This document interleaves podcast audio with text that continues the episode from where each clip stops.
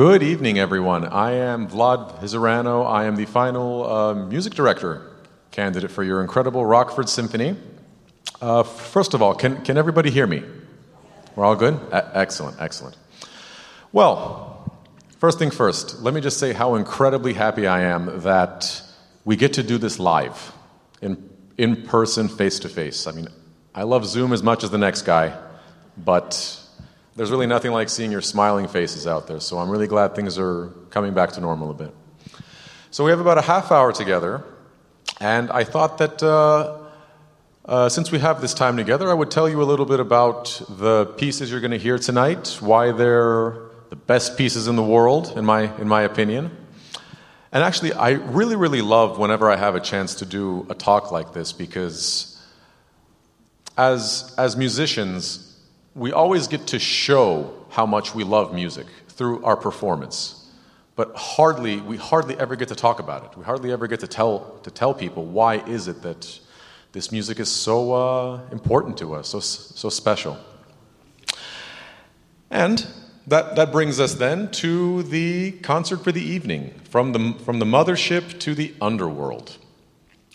Now, I know you're thinking, what on earth is that? Well, not on earth first of all, the mothership. So this is this is essentially going to be a musical journey which which begins in outer space, brings us down to earth, takes us all the way to the underworld and brings us back to earth. So that's what you get for the price of one ticket at the Rockford Symphony. You get an absolute trip. It's really really worth it. So, where do we begin? We begin on the mothership. This piece uh, by um, Mason Bates is it was an incredible find actually for me. I I didn't plan in, in any way to locate this piece, but I, but I was on YouTube one day, as I often am. I was I was trying to find some new works, some some new pieces that I'd like to conduct, and here I see the YouTube Symphony commissioned to work in 2011, and it's about a spaceship that comes down to Earth that makes contact and it's called the, the Mothership. I said, you know what? That's a great beginning. That's, that's definitely something that I'd like to listen to. And a few minutes later, there I was in my headphones, just grooving away in my chair. My wife even walked in and went, What on earth are you doing? But that's, that's where I first uh, learned about this incredible piece. And Mason Bates is he's kind of the master of introducing tech, uh, technology into music. So we even have a part for laptop in this piece, and I brought my own laptop for the occasion. I'm very proud. And what's, um, what's incredible about this piece for me is it's not just it's not just incredibly fun it's it, it showcases the orchestra so what so what this uh, ship does is it essentially makes contact with with earth and every time it makes contact with Earth through its two docking episodes, it, it does so through one of the instruments. It, actually, four of the instruments in the entire piece. And those are the clarinet, the marimba, which is like a xylophone of sorts, uh, the, your cellist over here, and your principal trumpet all the way in the back. So, those are going to be how we make contact with the, with the um, mothership. And what can I say? This, this, this piece is an audience pleaser, but it's so much more than that. It infuses classical forms with uh, techno, with jazz, with blues. It's, it's a piece quite, it's quite literally for the next generation. And I'm really, really happy I get to share it with you all. So, from the mothership now, we make our way, we edge our way closer and closer to Earth. And the question now is how do we get from Earth to the underworld? this is the fun part, and this is where the scores of Hans Zimmer and uh, James, uh, James Horner come in. So these two performers, performers and composers, are, in my opinion, I don't even know how to how to say enough. I've, uh, I've said this pretty much everywhere I've been to so far. Every, in about 500 years, we are going to look at this music the way that we talk about Beethoven 9 and the Mozart Requiem. It's, it's, uh, these men are absolute uh, geniuses. And, sp- and particularly in the case of uh, uh, Troy, which is the James Horner piece, this is uh, music from the film Troy. He actually wrote that piece in 10 days. He wasn't originally um, hired to do that uh, film, but the original composer, for whatever reason, once they heard his uh, score, they decided that it was a bit too it was, let's say, a bit too old school, too old fashioned. It had those long uh, strings, uh, like sweeping string melodies, like in Ben Hur or in uh, Spartacus. Those are incredible soundtracks, absolutely. And I, I grew up on those films and I love them. But this was 2004 at the time, and it was Brad Pitt. Brad Pitt was in Troy. It's a very, very different kind of film. It's not Ben Hur, it's not Charlton Heston. And they decided, you know what, we need a different kind of sound. We need something very, very different for this piece. And James Horner comes in and composes this incredible piece in 10 days. And you can't see right now because the, uh, the players aren't on the stage, but we have an army. We have an orchestral army for this battle music. I think 20 percussion instruments, eight horns, four trumpets, four trombones, I think it's in the same key. Thank you. Thank you for the intro. you know, and um, yeah, it's this is the kind of music that we'll be talking about for sure in 500 years. Now, now, uh, Gladiator, Hans Zimmer. This soundtrack uh, to Gladiator, which was just a few years before Troy, it set the tone in my opinion, for basically every film score that, that we've heard since. All of the superhero films, all of the, um, all of the, let's say, the uh, historical epics, they, they all took their cue from this incredibly uh, unique way of orchestrating and, and, uh, and of using a voice, a chanted voice, which you're about to hear also with our soloist. And uh, yeah, this, this piece especially is something that I've wanted to conduct since before I wanted to be a conductor. Now, I started conducting around 2009, and this came out in 2000, so I fell in love with this music even before I knew I wanted to, con- to conduct it. And this is the very first time I get a chance to do so, right here at this, at this Rockford audience. So it's, it's an equal privilege for me as it's going to be a joy for you to listen to. So that, that was the battle music, that was the army. And where are we going as a result? We're going to the underworld. And who's going to take us there? Nobody but Tchaikovsky him, himself. Now, this piece, uh, Francesca da Rimini, is uh, for me, I think it's probably my favorite piece of his. It was written uh, in 1876, if I'm not mistaken. And this was the same year that he went to, uh, to hear his first ring cycle uh, uh, by Wagner, the ring cycle. And he went there as a music critic. Now, he wasn't terribly impressed with everything that Wagner decided to do, but if there's one thing that he was impressed with, it was how Wagner used the brass. Now, uh, Tchaikovsky was he was a young composer at this point. He he still had his own style to develop, but this this piece I think was the formative time for how he would use brass and how he would use uh, chromatic uh, chromatic lines, let's say chromatic harmonies throughout the rest of his career. And it's the story behind this piece is let's say it's less than inspiring, but it's incredibly it's incredibly moving. So Francesca da Rimini is actually it's actually based on a real person. She was a, a noblewoman who lived in the 13th century, and uh, she lived in the town of Ravenna.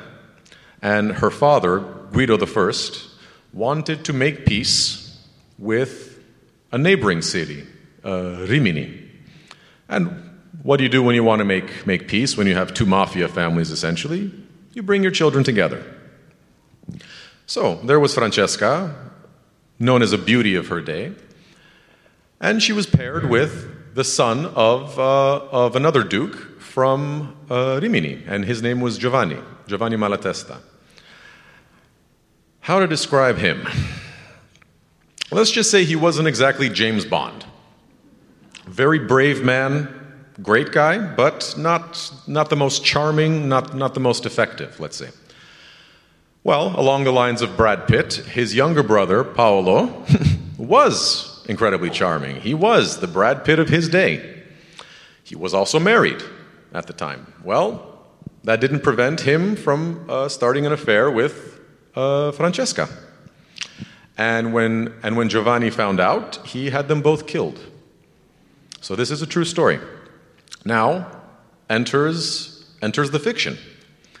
So Dante, the writer who lived about uh, like one or two generations after, but he knew the story very well. It was a very well known story in Italy. He decided to include Francesca and Paolo as two characters in his uh, Inferno. So there they are in the second circle of hell, as we all are at some point. There they are in the second circle of hell, uh, Dante with his host, uh, Virgil, the Roman poet, and they get to the second circle of hell, and there is Francesca in a whirlwind, an eternal whirlwind, which you will hear very clearly in Tchaikovsky's music, uh, with Paolo. And let me just say, I don't want to tell you too much more because I'm going to talk a little bit uh, more about the piece when I get on stage later. But let me just say, this is one of the most evocative pieces of music you will ever hear. And I'll, I'll get into more detail about that later, but it's one of my favorite works and it will be earth shattering. Now, from the underworld, we rise back up to earth to George Enescu. George Enescu, who is, in Romania, he's essentially a legend. And I always like to, uh, uh, to tell this anecdote about him because it, it tells you the kind of musical mind that, that you're dealing with.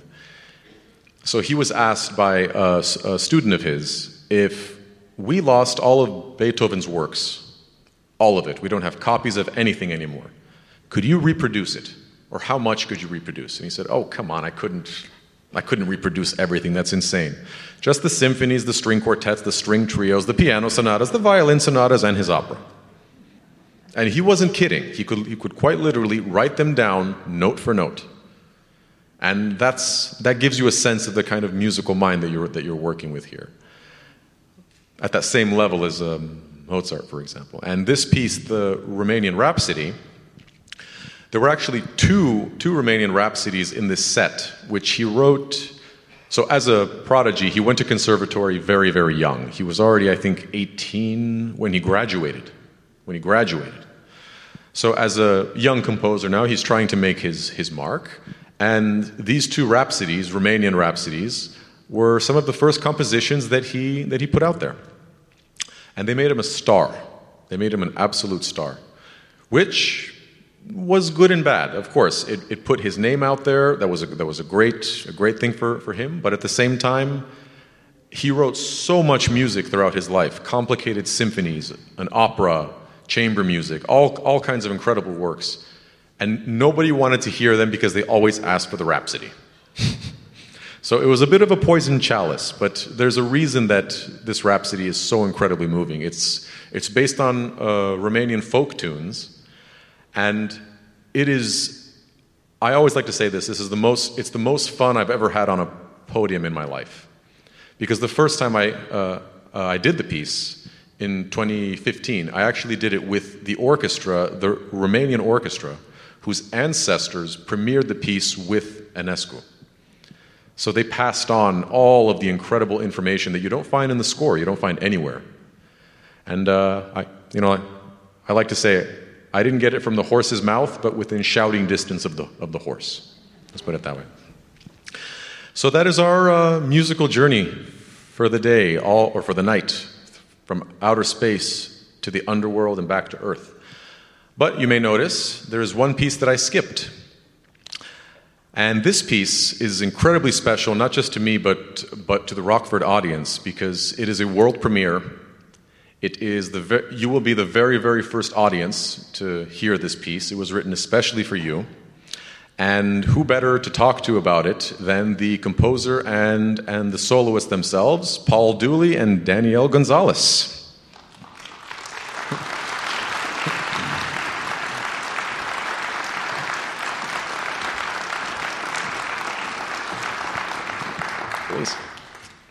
There we go. We got some mics for you right, right here. Scooch you there. Okay. All right. So, welcome both. Thank you. Thank you for having us. Let's see, works? Good, good. Okay. I always love to ask, and I'm sure the audience would love to know also. When, so, so the way that this piece uh, came came to be on the program was I, I initially called Paul about another percussion concerto of his, which you wrote back in 2018, I think 2017, yeah. In 2017, yeah. And I asked him, okay, I have this concert in, in Rockford. I'd love to do your uh, percussion concerto. And he said, great, if you'd love to, absolutely. But here's a better idea. what if I compose a brand new piece, a brand new percussion concerto, especially for Rockford? And uh, he also had a soloist in mind, which was Danielle. And of course, my answer to that was yippee, please, let's, let's do it. So, what is, or let's say, what, what was the inspiration for the Soaring Souls, and what specifically about uh, Danielle really clicked for you with this concerto? Yeah, well, it's great to be here. It's an honor to be here, and it was so fun to write this piece uh, for this concert. Uh, Danielle and I uh, met probably seven, eight years ago, and uh, been good friends ever since then from the University of Michigan, where we were both in school. And uh, before I ever met Danielle, she had emailed me uh, telling me that she's going to be coming to Ann Arbor and she knew some of my music and wanted to, to play it. So she's a very, um, she's a go getter and she's very excited about contemporary music and uh, collaboration. So I was really excited about that. And then she finally came to Ann Arbor and we, came, we became friends and everything. So I've always wanted to write a, a, a bigger special piece for her, and this was a great opportunity to do that. And I was really inspired by uh, Vlad's theme for this concert, uh, the mothership and the underworld. I know the Mason Bates piece well, and um, I wasn't as familiar with the Tchaikovsky uh, Francesca, mm-hmm. and I studied that piece to try to get inspiration. And I, I, could, I got really inspired by the idea of writing a piece inspired by the same story. And the, the story of Francesca and Paolo was depicted in art from the you know from the past what is it 700 years yeah, or 600 yeah. years uh, there's many different artworks um, i got really inspired by those and i thought what about a new contemporary take on this story and i thought it would make a really interesting percussion concerto and i was picturing a very simple setup with the percussion uh, we have the vibraphone in the first movement and the marimba in the second movement creating these very mysterious it's kind of a a dark, um, passionate piece uh, following the story of these two lovers. Um, so, yeah, I just had this sound in mind, and I was really inspired by your theme and getting to uh, write this piece for this concert. Awesome, awesome, awesome. So, Danielle, actually, you mentioned the other day when we were talking about this um, that it was kind of that you were, in some ways, the, the co composer in a way of this piece. And, you know, because uh, you worked on it together essentially.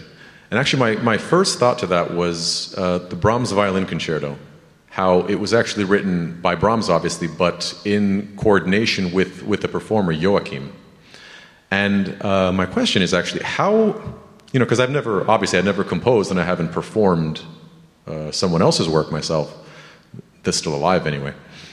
And um, yeah, so my question is kind of how does a performer what kind of effects can a performer have on the compositional process? And I guess what effect did you have on this one?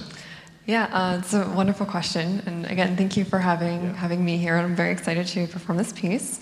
Um, what's beautiful about composing a brand new work is that you start from scratch. And being a percussionist, there is a whole world of sounds that you can go from. You know, we basically start with nothing and have to create something out of nothing. So um, essentially, the collaboration starts with just like the instrumentation. And so that's a conversation of just what do you want to bring? You know, what do we want to set up to make it easy and accessible, um, make it travel friendly? Um, so that kind of started there. And then you know, going forward too, there's a lot of things, effects that you can do on different instruments or things that you find that work or things that you find that don't work. So a lot of it comes down to like receiving some music, taking a look at it and and you know, having that you know discussion of like okay this works out but this doesn't. What about this instead? Yeah. so it makes it more um, personalized you know where it, it really feels uh, authentic where it's it kind of naturally flows as a result. Yeah. Awesome awesome. Well here's a more interesting question what do you love about rockford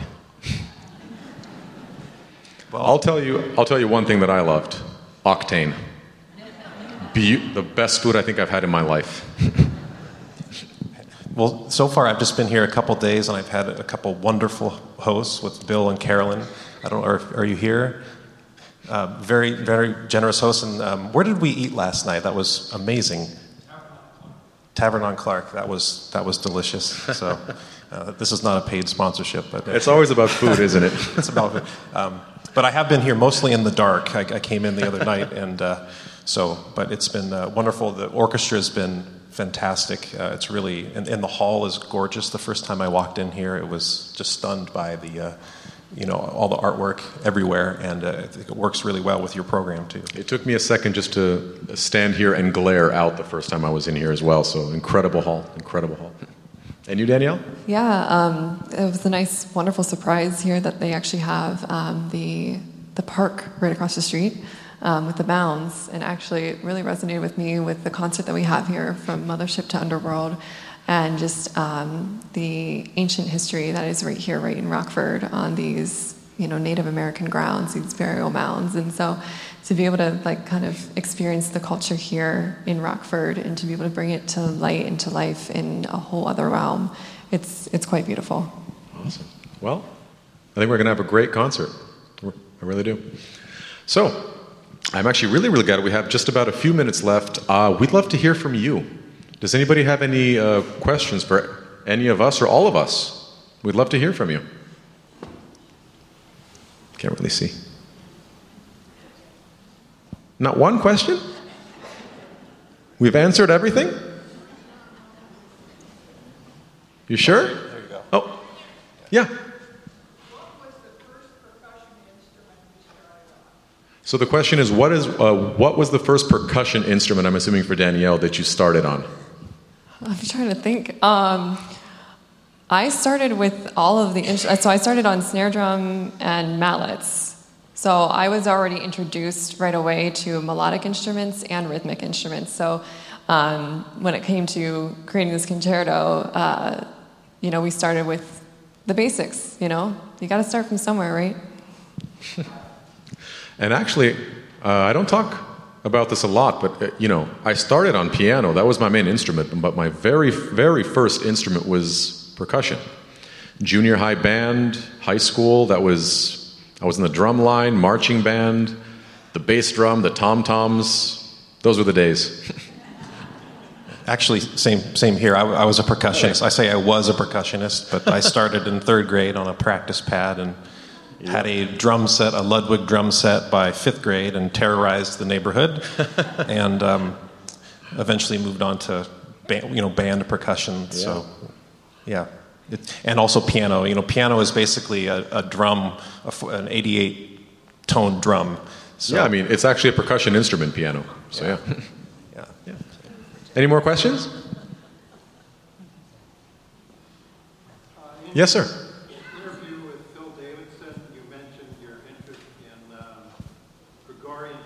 Yeah. Yeah. Oh boy.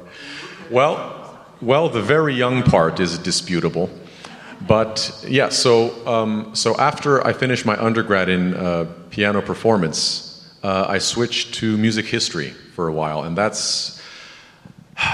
So my, my passion at that point, uh, when I started my master's in musicology, was I loved the origin stories of things. I love, you know, where did music come from? Ancient Greece, ancient Babylon. There's still actually uh, fragments that we still have. And I decided to focus my attention in, in musicology at the time on medieval musicology, which is basically Gregorian chants, uh, French early songs. And uh, yes, I absolutely am still very, very uh, passionate about that stuff. I love to read. I love to read. And as always, when you don't have to do it professionally, it's just so much more fun to read about it all the time. And that's, yeah, absolutely love it. Anyone else?